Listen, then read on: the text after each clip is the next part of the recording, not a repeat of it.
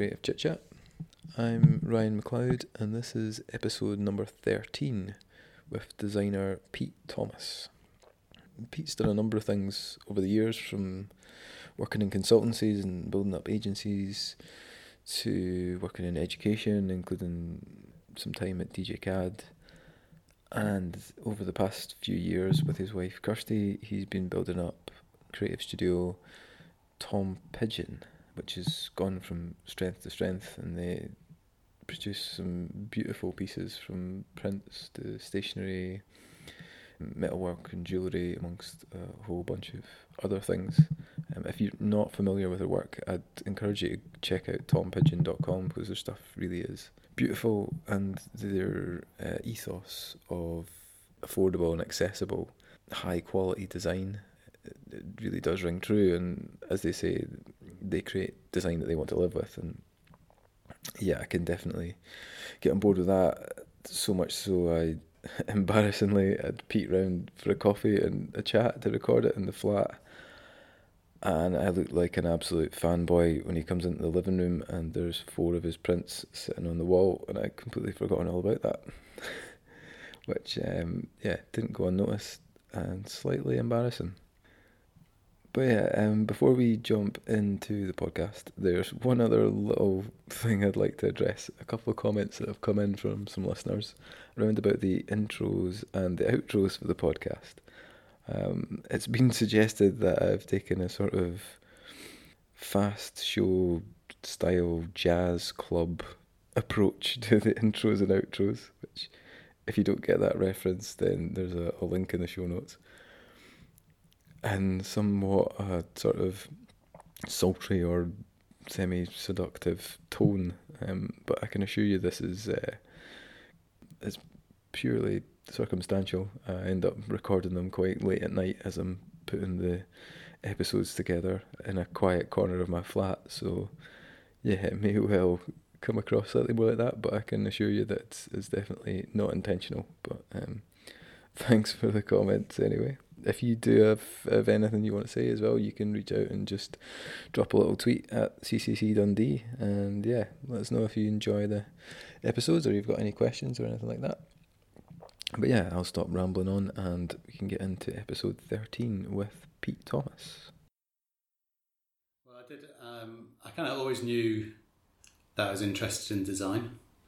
So I was one of those kind of lucky people who had a sense of kind of purpose, certainly towards art and design. But I mean, at a very young age, I kind of said that I was going to be a designer, and then kind of later on thought I might be an artist. And then I did a foundation course and um, was kind of told that I wasn't going to be an artist, um, and ushered into the the kind of dunce section, which was design on the foundation course that I was on. And so that kind of put me off academic life for a while.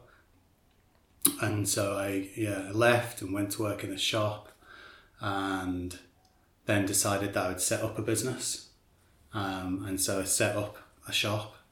Uh, it's like the height of club culture in Liverpool at the time. And so I set up a shop all to do with like clubbing and things like that.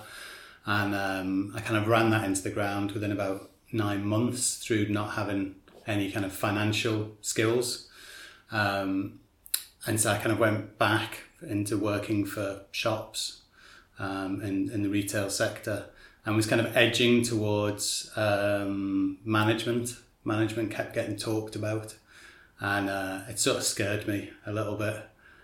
And so I kind of applied through clearing um, very late in the day for a, a, design course in Liverpool, which happened to be a product design course, which is what I'd kind of been steered towards uh, on my foundation course and did yeah did a three year foundation course in Liverpool. Sorry, a three day three year product design course in Liverpool, and I was just lucky that on that course I met a couple of people who were very like minded. Um, so a guy in the year above us and a guy in my year, um, and we just decided that we should be a company. You know that we wanted to make things together. Um, at the time, we wanted to make lights and other products like that, and we were into kind of the. I guess there was an emerging culture of design that was happening at the time, like a kind of slightly different kind of design. So you still had magazines like The Face and ID, but you're also seeing like it was when wallpaper first started, um, and there's uh, starting to be more of an interest in, in visual culture. And, and we felt that we like there was a gap for that in Liverpool, and that we could basically be a design company in the northwest, and not have to move to London.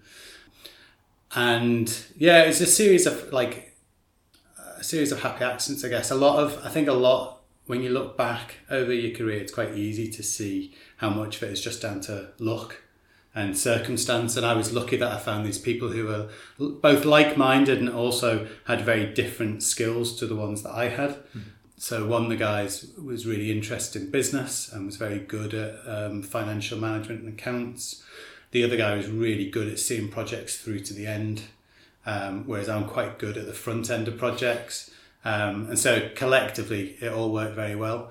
And then we had the good fortune to meet um, an existing graphic design company who took us under their wing, gave us free desk space for a year, connected us to all their clients. Um, so it kind of extended their services. They set up a business with us basically, and that started us off. And then, yeah, very quickly, we kind of realized it's it was relatively easy to achieve the things that we'd wanted to do. Which was what?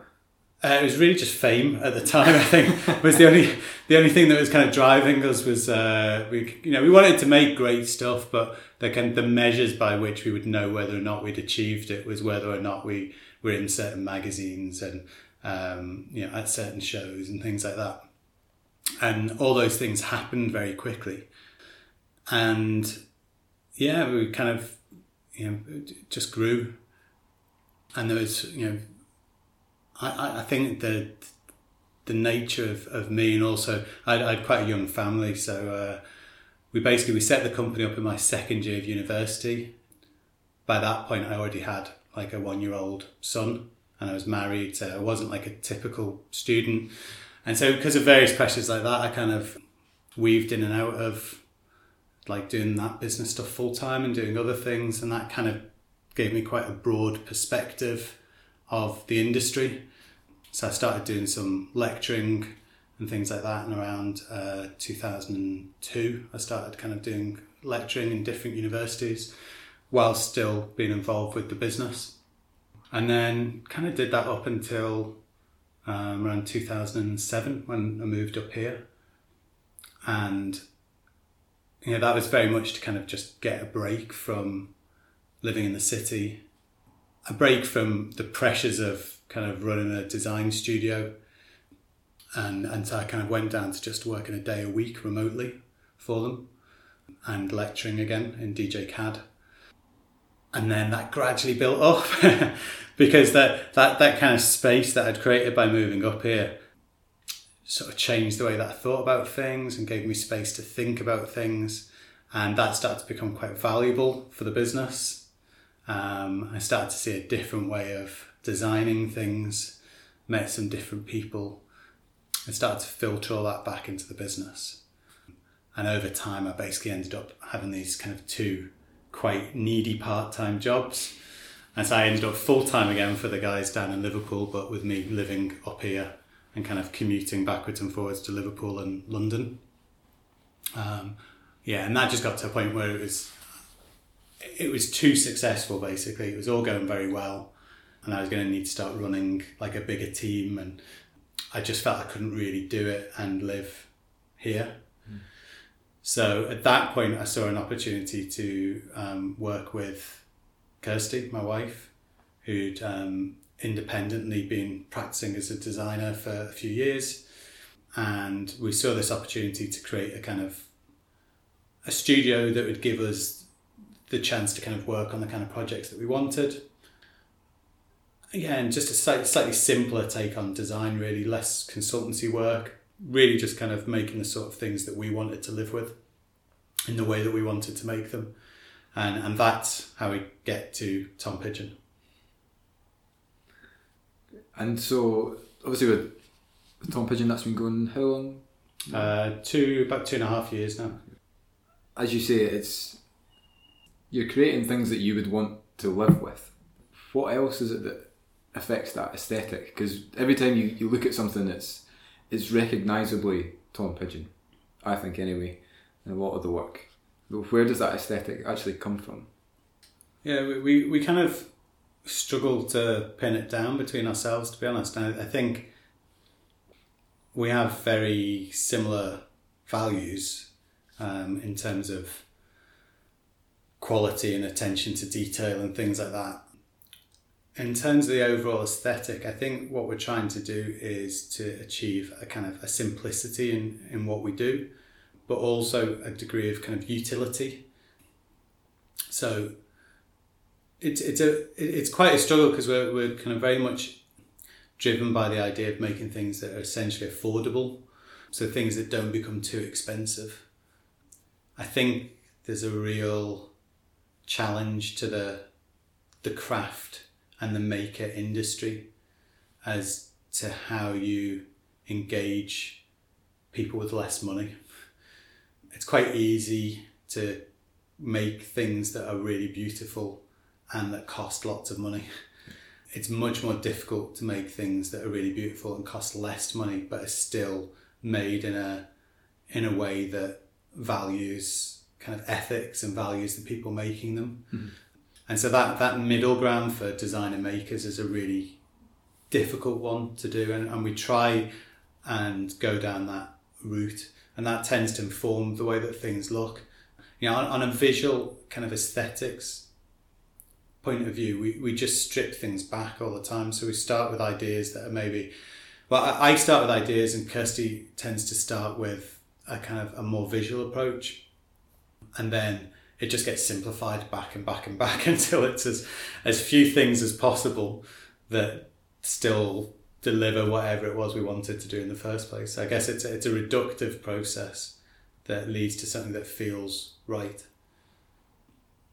And I think there's a you know, there's some sort of unspoken reflection of kind of like Japanese aesthetics, uh, things like um, wabi sabi, that, that idea of materiality and, and kind of like, uh, you know, making the most of process and making the most of materials and that being evident in the work. So a lot of the work tends to reflect the, the materials that it's made from. Mm and you've you've built this up in a, a little Scottish coastal town. I'm interested to to find out how that location has affected things like keeping that cost down and finding people to work with, to collaborate with, to source materials from that. I mean, because yeah, if they're if they're not local, then the cost is obviously going to be more. And how do you manage that that side of it? Uh, I think there's there's always a cost opportunity when you work. I mean, basically, if you work anywhere outside of London and the south, there's a there's a kind of cost advantage to designing, making. Um, so we have you know a kind of luxury of space in our studio. Um, it's much more difficult to find the right people to work with because you're drawing from a smaller pool of people anyway. Um, so, you know, if you think population of the whole of Scotland's 5 million, population of London's around 10. Um, so it, it's, it's much more difficult in terms of finding the right people. Um, and it's obviously quite difficult in terms of incentivizing people to you know potentially move and things like that. Although where we live is a place that people are kind of driven to kind of move to as well. So there's that. I, th- I think that there, there are no major challenges in terms of finding um, manufacturers or materials or things like that. There's actually an awful lot of that on the doorstep in, in Scotland. And there's still quite a lot of industry out there. And there's um, MakeWorks have done a great job of providing a resource to some of that. Um, and it's kind of, a, you know, it's untapped and out there for people to, to use. So that side of things isn't too difficult. But we don't limit ourselves geographically to just working with people in Scotland anyway. we you know, we tend to work with people in Britain, but even then, we're not we're not particularly limited by geography. I think for us, it's more about finding uh, just the right people to work with. So people that share similar values or have particular expert, expertise, and it doesn't really matter where they are in the in the world if they're the right people. Um, they're the people that we want to work with. Hmm. And how do you decide what what medium and what the outputs are going to be? I would say it's necessity and um, uh, organic evolution rather than strategy. So we just do um, we do a kind of weird mixture of things, um, and it's kind of because it's what what felt right, and because there was already kind of continuity there. So when Kirsten started out um, with her own practice, she'd started making jewelry pieces, and then she moved gradually into print. My background's all over the place. Trained as a product designer, probably see myself more as a graphic designer. Done loads of consultancy, service design kind of stuff, occasional bits of digital. so I think you know both of us love two dimensional work. We both like prints and, and the visual arts. But the, the kind of overall spectrum of what we do is, is kind of broader than that. And I think, you know, from a commercial point of view, that breadth is really good because it allows, um, th- th- there's more stuff to appeal to different people and there's more ways for the brand to kind of express itself, I guess. And do you see that expanding as well, the, the kind of areas that you're working in and producing? Yeah, but probably not in the same. No, no, yeah, it'll, it'll always vary because I think we basically do the things that we fancy doing. You know, it's not particularly strategically driven in that way. It's it's driven more like a kind of an ongoing art project. And so once we get the urge to try something, then we'll we'll do it um, and see see where that takes us to, which is kind of difficult for the the stockists and things like that. But I, th- I think I suspect that the, the way, way that we're going is that there will be more what you might call art projects, which is be slightly removed from the commercial projects but they'll kind of inform the more commercial side of the business. So is there a lot of sort of play in the process? Yeah, but not as much as we'd like. I think, which is why we're kind of trying to shift it more towards uh, the opportunity to kind of be more experimental, and then to allow that to inform the rest of the work. One of the things that's come up a lot is the the, the concept of quality in in your work and, and everything that, that people do. How do you sustain quality across everything that you do, and, and how what do you measure yourself against to ensure that, that you're up there with the with the best? I mean, quality is obviously like a it's a variable rather than a, a constant. So everyone's got their own measure of it, and I think it's about being clear. So obviously between Kirsty and I, we, we have a very clear idea of what the quality threshold is. And what's important as you grow a team is that that is then clear to everyone else as well. And so there's always a process of, you know, when you when you're making items, there's always a process of having to check and do a kind of quality assurance kind of exercise, I guess, where you're checking pieces. So in the case of the jewelry, you know, it's checked through a series of different stages of production, and then it's always checked by Kirsty before it goes out the door. Now, as it is at the moment, the, the team of people that we've got working on the jewelry know it all inside out, and they produce jewelry that's better quality than it ever was when we were doing it ourselves.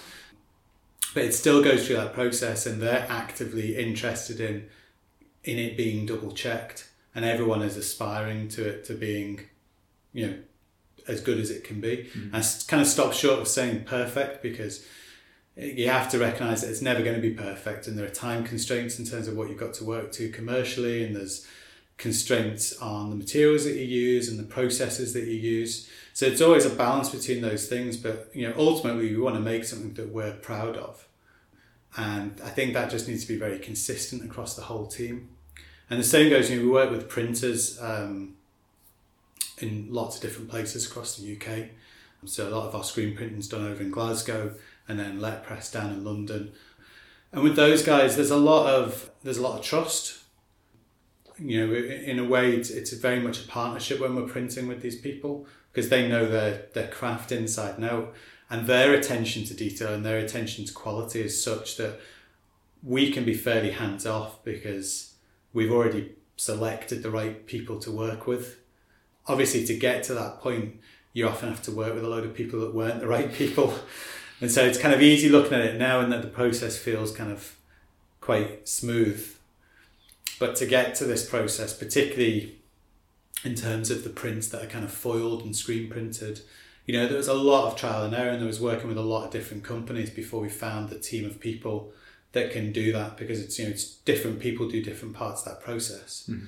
Um, and, you know, we've now got it to a point where it works relatively smoothly. And the qualities that you look for in those those partners are they purely process driven, or is there a, a personality factor in there as well? Oh yeah, well, I, th- I think um, I think you get a good sense of people from personality anyway. So I, I'm not got a lot of interest in working with people that aren't nice to work with anyway. I mean, there is a luxury. There's so much choice. Don't really need to work with people unless they're the kind of people you want to work with. So yeah, personality definitely comes into it. But no, I just there are people you know when you speak to them about how enthusiastic they are about their work and how interested they are in details and I generally like working with people who are more perfectionist than I am. So people that can point out things that I would have let slip, then you kind of know you're onto a good thing. One of the things that I think's really important um, and that can be very difficult is confidence in yourself and in your work. And I think it's something that you, you obviously have and embody. And it seemed to be over a, a sort of long period of time. Do you think you always had that confidence, or do you think you built it up slowly? Well, I, yeah, it's an interesting question. Um, I, I, I think about this quite a lot. I, th- I think there's a real distinction between having a clear sense of self and being confident. And so, I, I, certainly for the majority of my professional career, I've not been very confident at all. But I've got a very, I've always had a very clear sense of self and that sense of self, I guess, extends to having a clarity of purpose around what you want to achieve as a, in, in this context, what you want to achieve as a designer, what's important to you. And those two things can be completely separate. I think what's what's really important is that you have the kind of the, the clarity of what what you're doing and why you're doing it, and whether they call that um, values or ethics or whatever that is that you have this idea of who you are and, and what you're trying to achieve. Um, and if you've got that, you can kind of walk into any situation and present yourself. And that's completely different to being confident about walking into that situation. The, these days, I'm kind of, I am fairly confident about things because just because I've done enough different things to kind of, and you know, enough things have gone wrong and gone you know projects that have gone wrong projects that have gone right that you kind of you see a slightly bigger picture so it's easier to be more relaxed about it Mm. um, but I think the important thing is it's not so much having confidence because I think in a way that for, for some people that only comes over time um, I think the important thing is to have uh, a clarity of of purpose and I guess you know if you're not confident, then what you do need to be is relaxed. you need to learn not to, to stress. Yeah, I think for me, confidence goes up and down, Uh-huh. um, and it can take it can be one email or one phone call that drops you right down, but then it can be one email or phone call that just picks you right back up again, and it's this constant roller coaster of thing. And I think that being able to keep yourself relaxing on a level with that, to have reassurance in your ability and those values, and, and as you say, your, your goals and what you want to achieve, can can really help with that. And it's something I've struggled with a lot in the last couple of years, and I'm only now starting to understand that if work disappears for a month, it's not the end of the world. Things will come back. You just need to start working again at it. But it, it is really difficult, and I know there's there's a lot of people in similar situations who have that same struggle, especially working out on your own for yourself.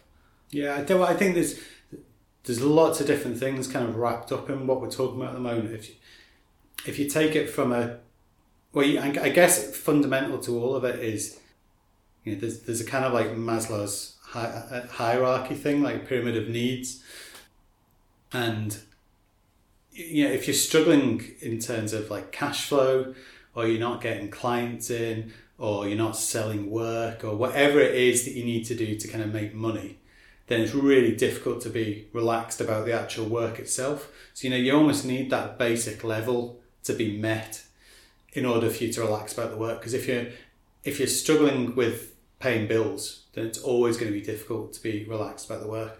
If if you know that money is okay and a job's not going perfectly, you're less stressed about it. If money is an issue, the job needs to be going perfectly because you need to get paid or you need to get the thing out, or you need it to be sold. So there's all these different factors that come into play. And and that's why I think depending on how you work as a designer very much dictates the kind of I guess the levels of stress and the potential anxiety that you feel in relation to what you're doing. Um, so, if you're working for somebody within a consultancy, in a lot of ways, you you kind of reduce the the potential for stress.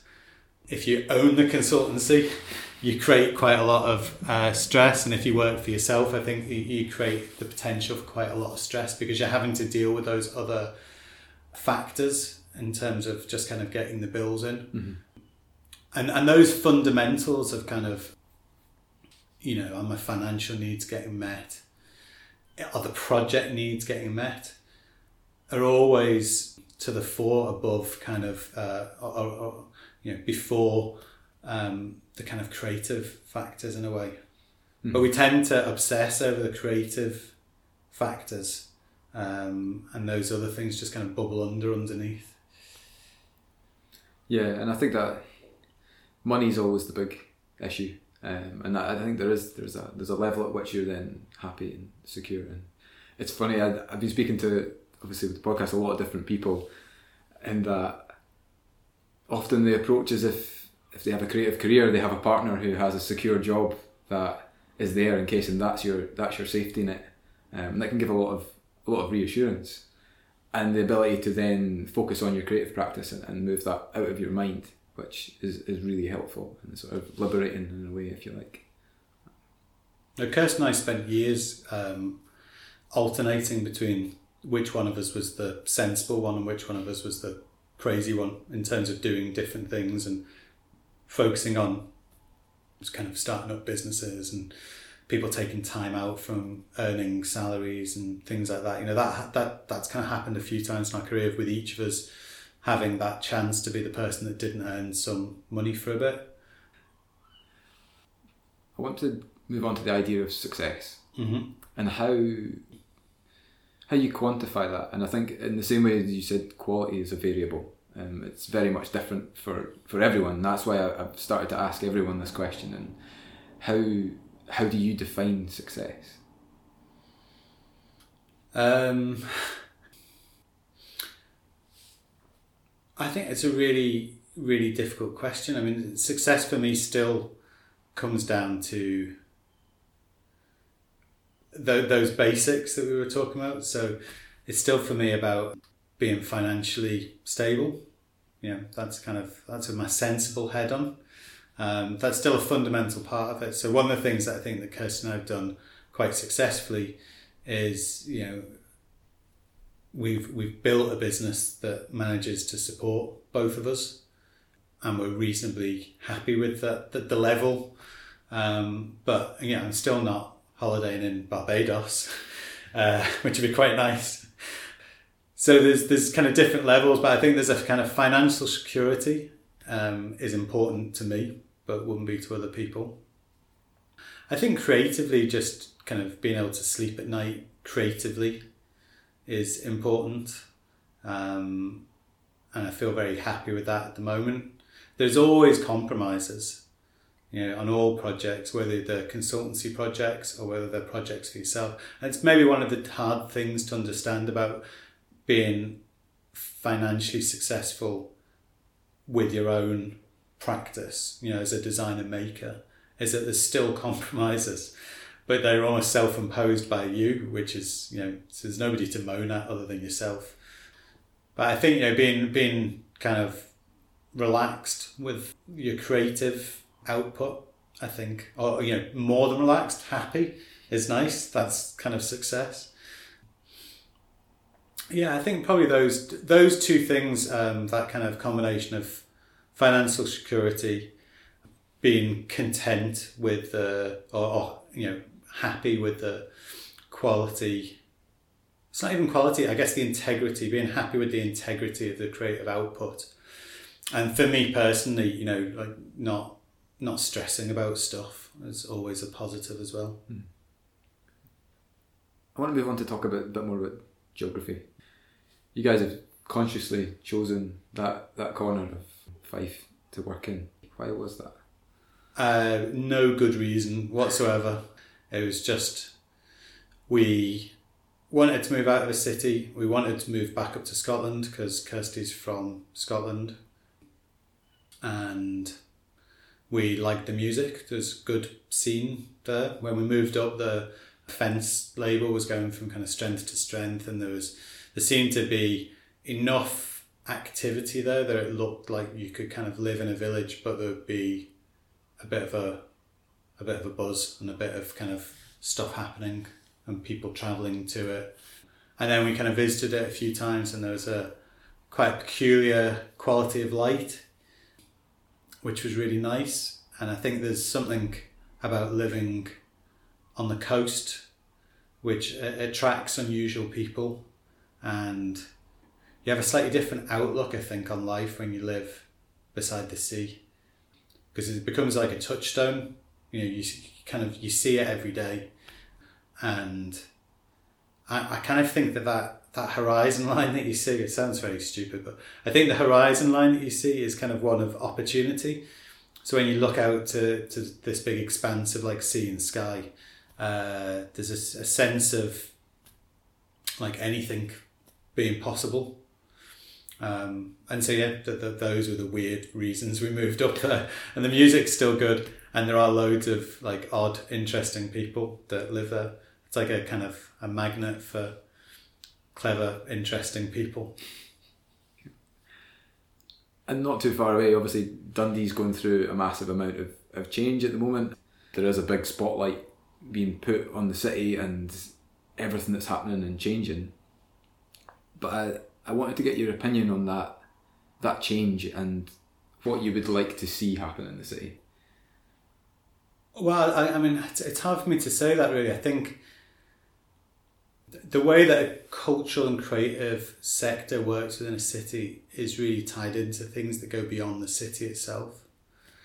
So I think the the challenge that faces Dundee is how it creates or how it continues to have this kind of healthy rise in the creative and cultural industries. But specifically, you know, the, the challenge is that the the population around it is relatively small. So if you look at um, you know, where Dundee is at now, reminds me quite a lot of where Liverpool was, you know, a few years ago in terms of what it's undergoing. And you know, in the in the mid '80s, the Tate opened an offshoot gallery in Liverpool, not in a not dissimilar way to the way that the V&A has been built in Dundee and there's a whole kind of sense of regeneration and, and, Liverpool's capital of culture and things like that. So a lot of parallels. And you're talking about cities that have suffered greatly through a loss in manufacturing, uh, loss of industry, and, and kind of making a shift towards cultural tourism, creative industries, science and technology, things like that. Where I think it's there's a challenge for Dundee is that there's a lack of infrastructure immediately around it in terms of businesses and other towns that can support those industries. And so in that sense that the, the, the challenge for making it work is is connectivity, is ensuring that the people who are working in Dundee can work with and for people in other areas, whether that's the Highlands, Edinburgh, Glasgow, London, or the world. Mhm. But you know, specifically in terms of design consultancy, I think the challenge is the the clients. In terms of designer makers, there's there's no significant challenges to being in Dundee. One of the, the challenges as a city is talent retention and attracting that talent. In that the university produces world class graduates that have gone to work from amazing businesses across the world, often without looking back. I'm not sure whether the best thing to do is to try and keep them in the city or to let them go and then attract them back in a couple of years' time. We are now a city of design that doesn't necessarily keep its designers once it creates them, and it's a sort of an export. So I know you probably have first-hand experience of this from from lecturing at DJ CAD. What's your thoughts on, on whether or how we should be keeping people, or if we should be doing that at all, and, and or we should be letting them go? I think it's really healthy for people to go, particularly because the intake in Scottish universities is very Scottish focused. Um, so you kind of you create these slightly weird monocultures of you know Scottish universities for Scottish people, which isn't great. And, you know, brilliant that it's free education, but the, the the downside of that is that it's very limited in terms of exposure to different cultures, different kinds of people, different places, different experiences. So getting out of not just Dundee but out of Scotland and seeing other things for a bit is fantastic, particularly as a designer because you get a breadth of vision. I think a lot of people who leave Scotland have an urge to come back to it because Scotland has a unique set of characteristics that make it an amazing place to live. And the quality of life up here is much better, I think, than the quality of life in London. But the opportunities and the experiences that you can get there are very different. So I think it's it's good for people to go. Equally, it would be nice for more people to have that same mentality that we had when we started up in Liverpool, which is like, I don't need to go there, I'm going to make it happen here. And you can see that there are people doing that at the moment. The, the challenge, like I was saying, is is supply is connecting the clients to those industries um, and, and those designers. So at the moment, the kind of design industry in Dundee is, is probably serviced quite well by clients in engineering and aerospace and oil, and then some of the ad work will come through from Edinburgh and Glasgow. But there's there's less of an immediate geographical requirement for for kind of design consultancy services. Mm. And so so in terms of retention, you know, there's a kind of capacity at the moment for the number of designers that can work here. And what what being seen as a city of design will do hopefully is kind of put that spotlight on it and, and kind of encourage that sort of connectivity to the city and uh, kind of businesses that are further away from it. But it's it's where you start to realize that like ju- like obvious things like transport infrastructure is really critical. So being able to get in and out of the city quickly and being able to connect through to like Glasgow and Edinburgh and further afield quickly is critical to you being able to run a design business out of Dundee. You know, if it takes you uh, a long time to fly to London, say, or to get a train to London, it's going to be really difficult doing business there. The way I see it is like it is really about an infrastructure issue, Mhm. and it's it's challenging. But I mean, I don't, I shouldn't get too caught up in it because I've not tried to do, I've not tried to be a consultancy in Dundee, and I know there's good, big, successful consultancies here, and I don't specifically know what their client base is. Mm. But I think, I think it'd be quite hard for us to have done what we've done with Uniform in Liverpool up here. Mm. Yeah, I think as much as there is a spotlight on everything at the moment in design in particular, things are still very fragile, and that the, creative community itself is isn't gigantic. It's it's it's a good size, and it is. It's yeah, it's got a lot of really engaged people doing great things, but it, it still needs more. It still needs to grow, and it needs to get that that confidence um, to grow over time. I think it's not just going to happen. You can't just give a city a title and expect it to flourish. It doesn't really work like that. Yes, the opportunity for um, design and designers in Dundee is to work out where, as a city, where where the design fits. I'm thinking again about like the relationship between, say, Liverpool and Manchester when we started up Uniform. So Manchester traditionally had a lot more consultancies, um, but it was much more focused towards kind of design, marketing, advertising um, end of the spectrum. Um, which enabled Liverpool to carve out something that was a little bit different. And whether that was a focus more on kind of creative arts, something that was slightly edgier, maybe, um, and also uh, like a push towards digital. So I think I think the opportunity for Dundee is to kind of recognize that it's it's kind of like this slight outpost, and that with that comes an opportunity to be slightly different and potentially less outwardly commercial but for that to create an opportunity for um, commercial practice, if that makes sense. Mhm. So I think I think there's an opportunity for people to push things more here and to do things that are more different and to kind of attract people to the city because what's being done here is different.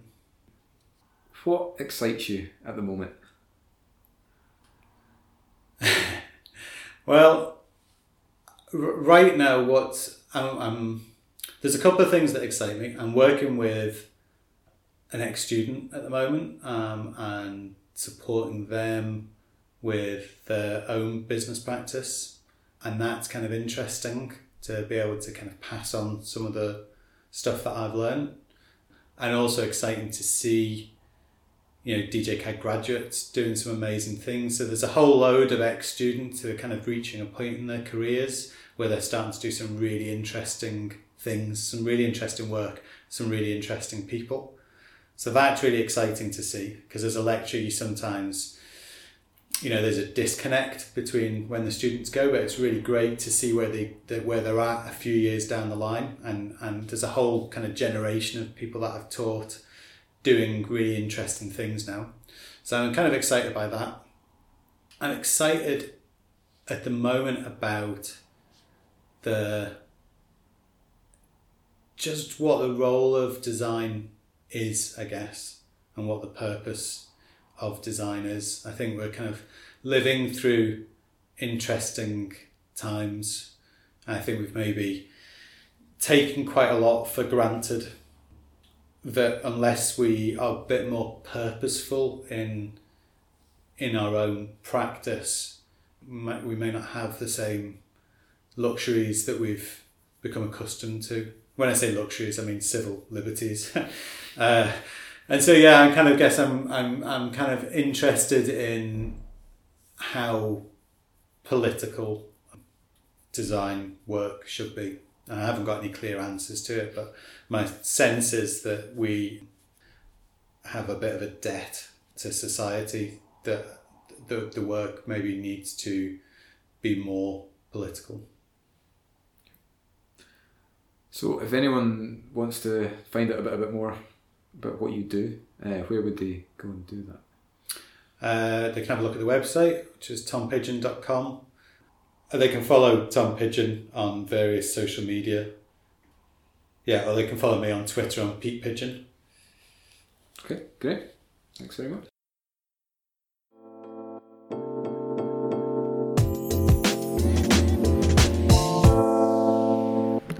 And that was episode 13, done and dusted. Thank you to Pete for taking the time out to do that. And if you do want to go and check out uh, some of the Tom Pigeon work, you can do that at tompigeon.com. Um, you can also follow them at Tom Pigeon. And yeah, I do encourage you, yeah, go and have a look because their stuff is genuinely really beautiful. Um, and again, if you did enjoy the episode, please send a little tweet or um, a like on Instagram would be great. And that's at CCC Dundee. So until next week, goodbye.